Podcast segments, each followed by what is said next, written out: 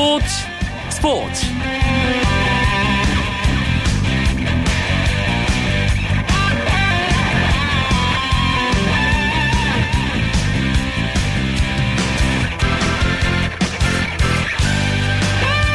안녕하십니까 목요일 밤 스포츠 스포츠 아나운서 이광용입니다. 북상하는 장마전선과 12호 태풍 할롤라의 영향으로 전국에 비 예보가 내려져 있습니다. 오늘 프로야구 KBO 리그도 우천 때문에 취소되는 경기가 나왔는데요. 이번 태풍은 주말인 토요일까지 강한 비바람을 동반할 예정이라고 합니다. 스포츠 스포츠 청취자 여러분들도 태풍 피해가 없도록 일기예보 꼭 챙기시길 바랍니다. 목요일 밤의 스포츠 스포츠 스포츠 다이어리 시간에는 KBS 스포츠 취재부 정현숙 기자와 함께 한 주간의 스포츠 이슈 짚어봅니다. 해외 축구 이야기 시간에는 이변이 나온 골드컵 결승전 대진과 프리시즌 컵 대회 소식들 정리해드립니다. 오늘 열린 프로야구 경기 상황과 주요 스포츠 소식 정리하면서 목요일 밤 스포츠 스포츠 힘차게 출발합니다.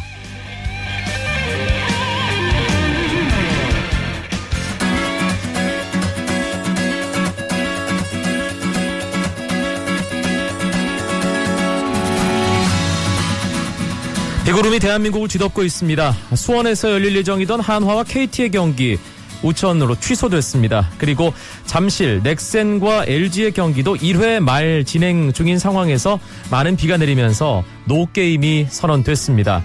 세 경기는 정상적으로 치러지고 있는데요. 대구 경기가 가장 먼저 끝났습니다. 기아 타이거즈가 에이스 양현종을 앞세워 삼성에게 7대 2로 이기고 후반기 첫 번째 3연전 2승 1패로 끝냈습니다. 양현종 선수 오늘 6이닝 2실점 탈삼진 7개 기록하면서 잘 던졌습니다. 삼성의 선발은 차우찬이었는데요. 전반기 양현종 대 차우찬 정말 환상적인 이 투수전 대결 기억하시는 팬들 계실 텐데 오늘 차우찬 선수는 내용이 별로 좋지 않았습니다. 6이닝 동안 홈런 3개 포함 안타 9개 맞았고요. 7실점 하면서 패전 투수가 됐습니다. 기아는 김민우 선수가 1회 솔로 홈런, 이범호 선수가 투런 홈런, 시즌 17호 홈런 기록했고요. 백용원 선수가 3회 2점짜리 홈런, 대구구장 담장 밖으로 타구를 3개나 날려보냈습니다.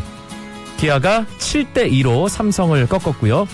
울산 경기 NC와 롯데 지금 8회 말 롯데의 공격이 막 끝났습니다. 11대 5로 NC가 6점 리드하고 있습니다. NC 오늘 이태양 선수가 선발로 나와서 5이닝 동안 4실점 하긴 했지만 팀 타선의 넉넉한 도움으로 이대로 경기가 끝난다면 승리를 챙길 수 있습니다.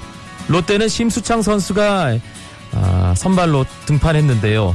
3이닝을 채 채우지 못했습니다. 2와 3분의 2이닝 홈런 1개 포함해 안타 6개, 볼넷 4개 내주면서 8실점 했습니다. NC 조영훈 선수가 1회 심수창을 상대로 말루 홈런 쳤고요. 지석훈 선수는 5회 솔로 홈런 기록했습니다.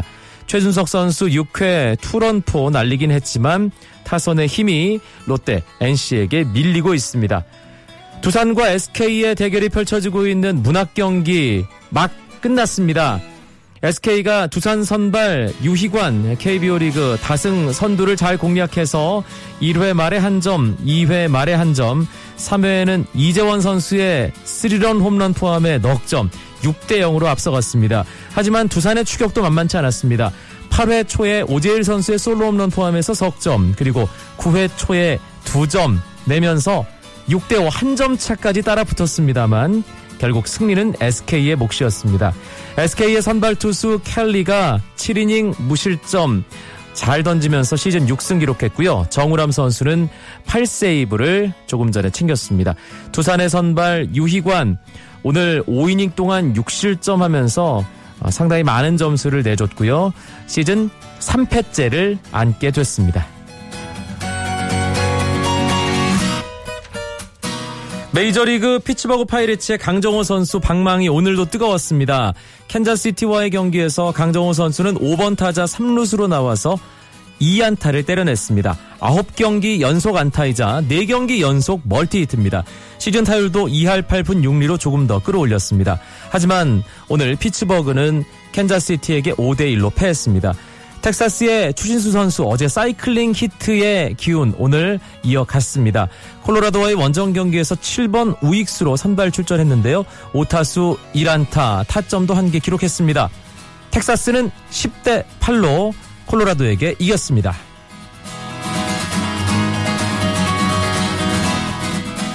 잉글랜드 여자 프로축구팀 첼시 레이디스의 지소연 선수가 잉글랜드 슈퍼리그 컨티넨탈 타이어스컵 조별리그 1차전에서 역전골을 넣으며 맹활약했습니다. 경기는 첼시가 레딩에게 3대 2로 승리했는데요. 후반 교체 투입된 지소연 선수는 절묘한 프리킥으로 헤딩 동점골을 도왔고 후반 44분 역전골까지 뽑으며 팀 승리의 주역이 됐습니다.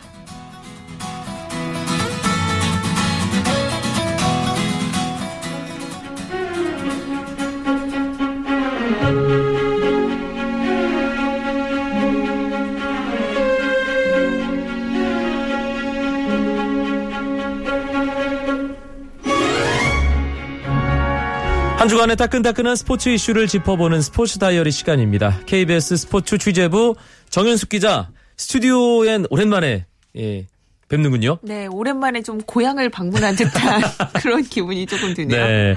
아, 지난 한 주 뭐 스포츠계를 가장 크게 흔들었던 뭐 뉴스라고 한다면 어, 농구 전창진 감독의 이 구속영장 그렇죠. 예, 발부. 발부 소식이었죠. 네네. 일단 뭐 결과적으로 기각이 되긴 했습니다. 그렇죠. 그렇지만 일단 혐의 내용부터 좀 살펴보면요. 사실 경찰 발표의 핵심은 불법 도박이 연루된 이 업자들과 전창진 감독이 경기 당일에 대포폰으로 전화를 했다는 점을 유력하게 이제 들었거든요. 네. 대부분 경기 직전에 경기장 근처에서 이 신호가 발신된 것으로 알려졌는데 경기 관련 정보를 제공하는 등 세 가지 점에서 국민체육진흥법을 위반했다. 이것이 경찰의 주장입니다. 일단 전 감독이 지난 2월 20일에 서울 SK전에서 사채업자로부터 3억 원을 빌려서 이 돈을 다른 두 사람에게 전달을 했고 KT가 6.5점 차 이상으로 패한다. 여기에 돈을 걸었다고 해요. 경찰의 주장에 의하면. 그리고 2월 27일에 이 전의 경기에서 배당금을 받은 5억 7천만 원을 모두 배당을 했고 그렇지만 팀이 지면서 돈을 잃었다. 이것이 경찰의 설명이었고요. 네.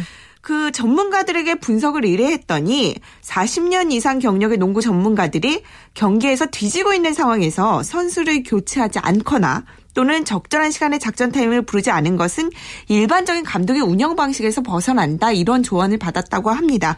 그렇지만 저, 어, 전 감독의 경우에는 팀의 전술 운영은 어떻게 보면 감독의 고유 권한이고 이것을 입증할 만한 구체적인 물증이 없기 때문에 나는 결백하다라고 이렇게 계속해서 말해왔고 또 대포폰은 많은 기자들을 응대하기 위해서 사용한 것일 뿐 다른 목적은 없었다 이렇게 경찰 조사에서 밝힌 상황이었습니다. 네, 경찰은 뭐 일단 혐의를 확실하게 잡았다고 확신을 하고 아, 구속영장을 청구했는데 그렇죠. 이게 왜 기각이 된 거죠?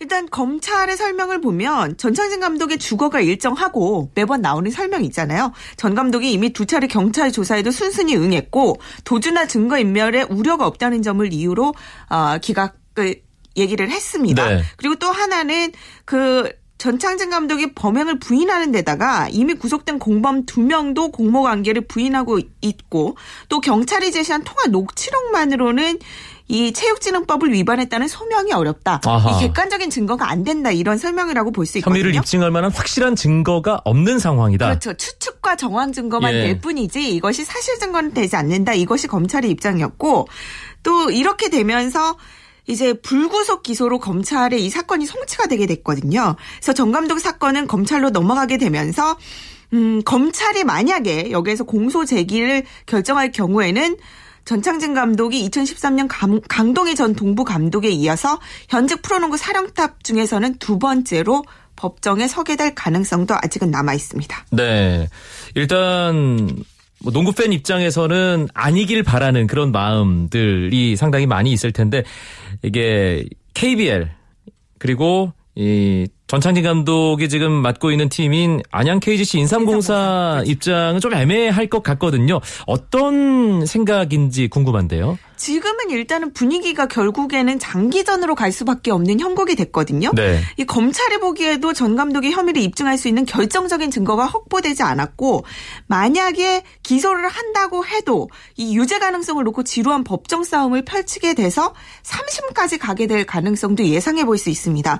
뭐 이런 상황이 되면서 급한 쪽은 결국 인상공사가 됐는데 인삼공사 측은 지금으로서는 사법 처리 과정을 지켜본 뒤에 전창진 감독의 거취를 조금은 결정한다는 입장이지만 시즌이 되게 상당히 다가왔잖아요. 그렇죠. 지금까지 김승기 코치와 송교환 코치가 훈련과 뭐 외국인 선수 드래프트까지 책임을 졌지만 지금 8월 16일에 프로아마 최강전 1라운드를 치러야 됩니다. 지금 뭐 한 달도 남지 않은 상황이기 때문에 그때까지 전창진 감독에 대한 사법적인 결론이 나지 않을 가능성이 크거든요.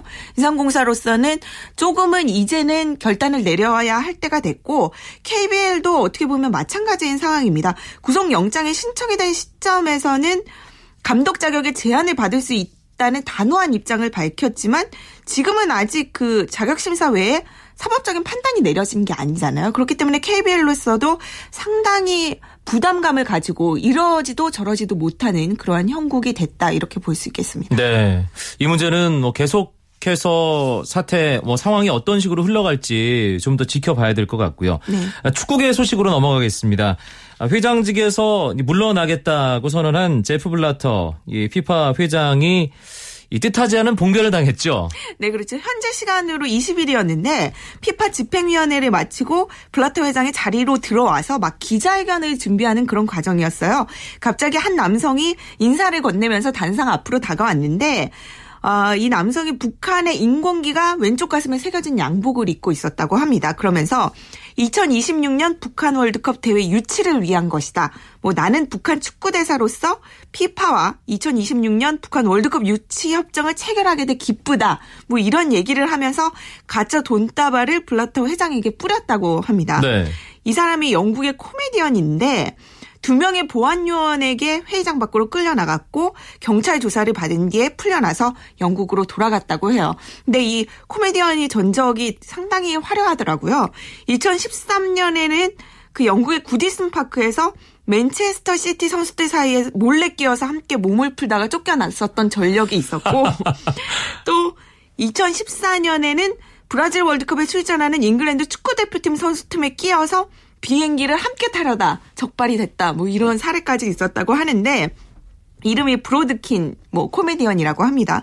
하지만 어떻게 보면 블라토로서는 상당한 모욕을 받는 그런 그 자존심이 상하는 그런 상황에 처했지만 뭔가 한편으로 뜨끔하기도 했을 그렇죠. 테고요. 반대로 뭐 축구 팬들의 입장에서 봤을 때는 블라터가 죄를 저질러 놓고도 뭐 사죄를 안 한다 이런 생각을 가지고 있는 축구 팬들이 많았었거든요. 조금은 시원하다 이러한 네. 반응들도 세계 축구계의 흐름에 있습니다. 그 코미디언은 정말 축구를 좋아하긴 좋아하는 모양이네요. 그러니까요. 계속 그 사고를 친 게 어떻게 보면 축구 관련된 뉴스들이잖아요. 네, 축구 현장에 있을 때는 그 코미디언이 있는지 없는지 예, 영국 쪽에서는 좀 네. 관심 있게 네, 주시하면서 한번 검색해 보고 얼굴을 한번 파악해 보셔야 될 것 같아요. 네. 아, 이 제프 블라터 회장이 물러나기로 하면서 피파 이 다음 회장이 누가 될 것인가 그 부분이 뭐 전 세계 축구 팬들의 가장 큰 관심사 중에 하나입니다. 네. 신중한 입장을 취하던 정몽준 대한축구협회 명예회장이 결국 피파 회장 한번 해보겠다라는 입장을 조심스럽게 밝혔죠. 네. 사실 오늘 그 도전하겠다라는 입장을 가장 확실히 밝힌 거라고 볼 수 있는데 다음 달에 유럽에서 어, 회장 도, 도전을 선언하겠다 이렇게 공식적으로 발표를 했습니다. 피파 집행위원회에서 차기 회장 선거가 2월 26일로 날짜가 정해졌잖아요. 이 정몽준 축구협회 명예회장이 오늘 북중미 골드컵을 관전하기 위해서 출국하는 길에 인천공항에서 인터뷰를 가졌는데 아, 유럽에서 이 출마 선언을 하려는 이유가 축구의 본고장이기 때문이라고 하고요. 그리고 앞으로 본인의 청렴성을 내세우겠다 그런 선거 전략도 밝혔습니다. 아, 피파 부회장 시절에 뭐 블래터의 반대편에 있는 쪽으로 상당히 아, 나를 세웠었기 때문에 그러한 청렴도와 개혁성을 인정을 받는다면 어느 정도는 해볼만 하다는 판단이 있었기 때문에 나서는 걸로도 볼 수 있고 그렇지만 지금 현실적으로는 상당히 쉽진 않거든요. 네. 왜냐하면 그동안 4년이라는 공백이 있었고 경쟁자들의 움직임이 상당히 치열합니다.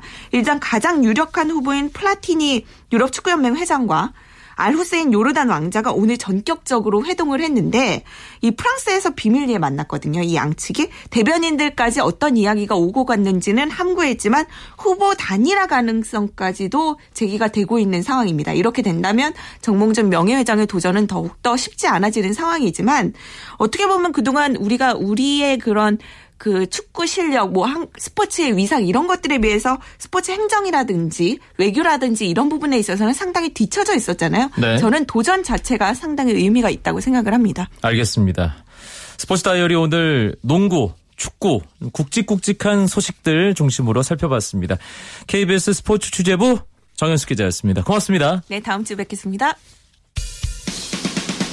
쳤다 하면 홈런이고 슛 그리고 각본 없는 한편의 드라마 그것이 바로 그것이 바로 손에 잡힌 우승 트로피 목에 걸린 그 배달 너와 내가 하나 되는 그것이 바로 그것이 바로 그것이 바로 꿈꾸던 스포츠 KBS 1라디오 이광용의 스포츠 스포츠 목요일의 스포츠 스포츠 어김없이 해외 축구 이야기로 이어드립니다. 목요일의 남자 박찬아 KBS 축구 해설위원 어서 오세요. 네 안녕하세요. 북중미 최고의 축구팀을 가리는 골드컵 결승 대진이 정해졌는데요. 어 아마 기억하실 겁니다. 아, 목요일 이 시간 함께 하시는 청취자 여러분들 박찬아 위원이 두 번, 세 번에 걸쳐서 골드컵은 무조건 미국과 멕시코의 대진으로 결승이 이뤄질 거다. 아 어떻게 된 거죠 이게? 아, 그 앞에 단어 하나를 빼야죠. 네. 네, 무조건이 아니라 대부분 그렇게 결승이 치러졌다라고 말씀을 드렸는데요. 그럴 수밖에 없는 것이 미국이 지난 다섯 대회 연속으로 결승에 올라갔던 국가거든요. 네. 그렇지만 이번 대회는 결승 진출이 좌절됐습니다. 음, 미국이 자메이카에게 준결승에서 패했습니다. 왜 졌을까요? 기록만 살펴봤을 때는 미국이 자메이카를 상대로 압도적인 경기를 한 것이 사실이거든요. 점유율도 6대 4 정도로 앞섰었고 또 슈팅 숫자가 20대 8로 최종적으로 끝났습니다. 하지만 워낙 이른 시간에 연속으로 두 골을 허용, 허용한 것이 미국의 결정적인 페인이었다고 볼 수가 있겠고요. 자메이카는 두 골을 먼저 기록을 하고 난 다음에 전체적으로 수비적인 전략을 펴면서 미국을 괴롭혔습니다. 그것이 성공을 했는데요. 세플레이 상황에서 뭐 골을 또 허용을 한 것이 뭐 미국으로서는 여러 가지로 악재가 된 것 같습니다. 음, 자메이카 뭐 일단 코파 아메리카부터 계속 지금 대회를 치러 오고 있는 그런 상황인데 경기를 많이 치러서일까요? 예, 6월에서 7월까지 예, 미국을 잡는 이런 결과는 사실 예상하기 좀 힘든 그런 음, 거였잖아요. 전력 차이가 많이 나는 것이 사실이고요. 그리고 자메이카가 지난 1998년 프랑스 월드컵 때 월드컵에 참가를 했었어요. 네. 그때 이제 4-4-2 포메이션을 사용하면서 앞쪽에 있었던 두 명의 스트라이커진이 나름대로 해외파 선수들이라서 물론 1부 리그 선수는 아니었고 2부 리그 선수들이었는데 그런 스트라이커를 활용을 하면서 자메이카의 전력이 극대화됐었던 시간들이 있었거든요. 하지만 그 이후에는 월드컵과는 꽤 멀어져 있었던 것이 사실입니다.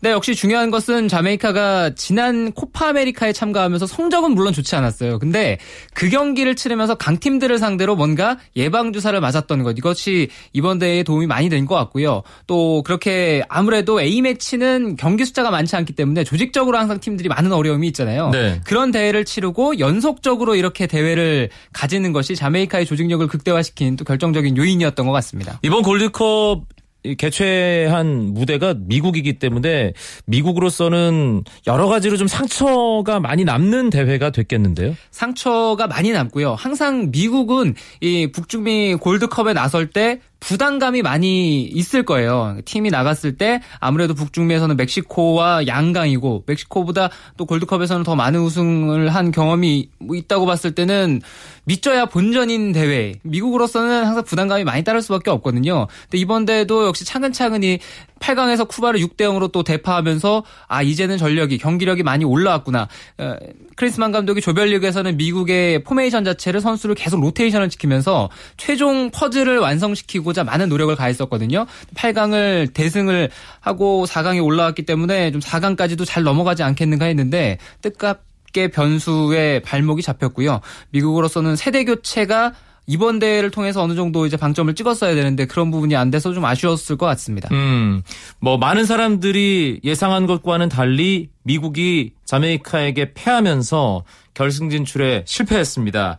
아, 또 다른 결승 진출 뭐 예측팀 멕시코는 다른 4강 대진에서 파나마를 꺾고 예상대로 결승에 올라갔습니다. 네. 둘 중에 하나는 가게 되어 있는데 둘 중에 하나는 다행스럽게 올라갔습니다.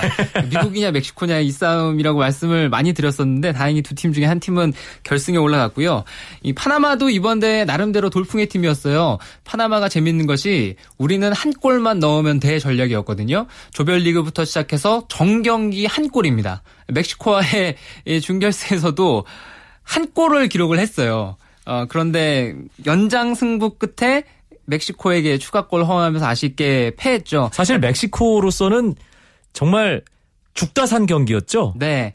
그러니까 이른 시간에 파나마가 테아다라는 스트라이커가 퇴장을 당했습니다. 그래서 11대 10의 싸움으로 진행이 됐거든요. 근데 항상 축구가 이렇게 11대 10의 싸움이 된다 하더라도 수적으로 우세한 팀이 골을 빨리 넣질 못하면 지고 있는 팀은 10명에서 하는 수비 전략을 깨는 것이 이것도 쉽지는 않습니다. 그런 흐름대로 경기가 갔고 설상가상으로 파나마가 먼저 골을 넣었어요. 그래서 멕시코가 참 어려운 경기가 됐는데 종료 직전이었습니다. 90분 과르다도가 극적인 페널티킥 동점골을 터뜨렸고요. 역시 연장전이었습니다. 105분 이죠.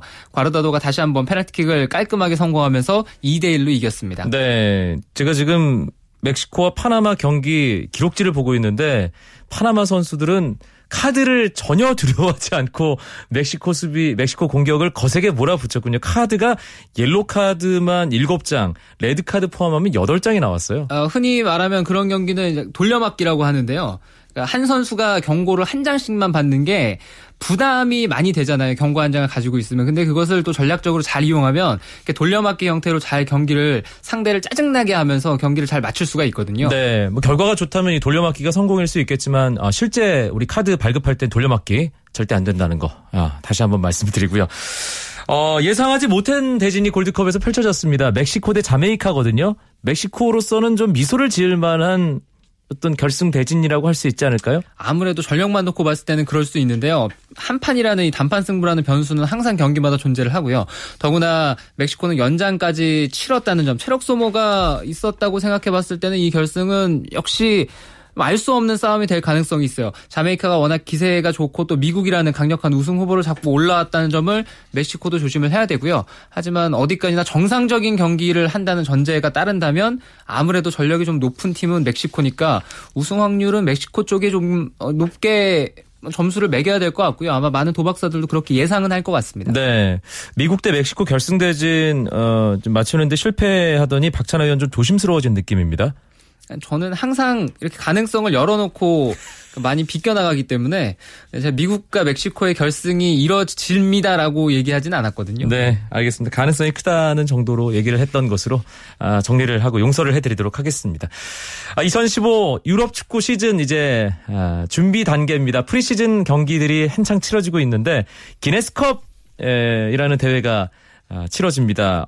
일단 이 대회가 어떤 대회인지 설명을 좀 해주시죠. 2013년에 창설이 된 대회인데요. 이 기네스라는 회사가 참 스포츠라든가 이런 뭐 대외적인 사업, 사업이라고 해야 되나요? 이렇게 뭐 홍보 효과를 노리는 이런 이벤트성 뭐 이런 것들을 많이 하는 것 같아요.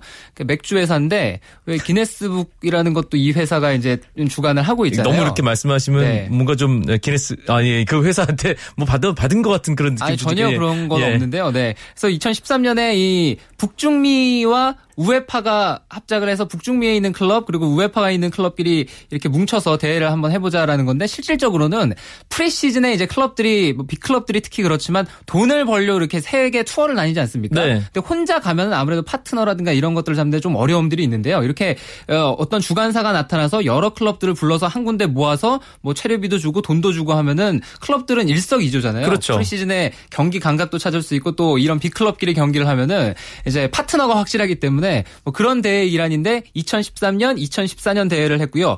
이번 대회는 규모가 많이 커졌습니다. 그래서 호주, 중국 그리고 이제 미국 전역에서 경기를 하고 있는데 뭐 참가 팀 숫자도 늘어났고요. 이번 대회는 특히 메이저리그 사커 팀도 3팀 그리고 멕시코에 있는 클럽 아메리카 팀 뭐 이렇게 해가지고 뭐 참가 팀 수가 상당히 늘어난 대회가 됐습니다. 맨체스터 유나이티드가 메이저리그 사커 산호세 어스퀘이크와 오늘 경기를 가졌죠? 네, 에, 맨체스터 유나이티드가 지난 클럽 아메리카와 이미 경기를 치렀는데 맨체스터 유나이티드는 미국에서 지금 경기를 하고 있거든요. 클럽 아메리카와의 경기 이미 1대 0으로 이겼고 산호세와의 경기에서는 두 번째 경기였는데 3대 1로 이겼습니다. 마타, 데파이 그리고 페레이라가 골을 기록을 했는데요. 멤피스 데파이 선수는 이번 시즌 새롭게 맨유 유니폼을 입은 선수고 그리고 페레이라 선수는 이제 유스에서 차근히 성장하고 있는 미드필더인데 아마 이번 시즌에는 1군에서 경기를 좀 뛸 수 있을 것 같아요. 음, 어, 지난 시즌 2014-2015 잉글랜드 프리미어리그 챔피언이죠. 첼시는 주전 선수들이 대거 나섰는데도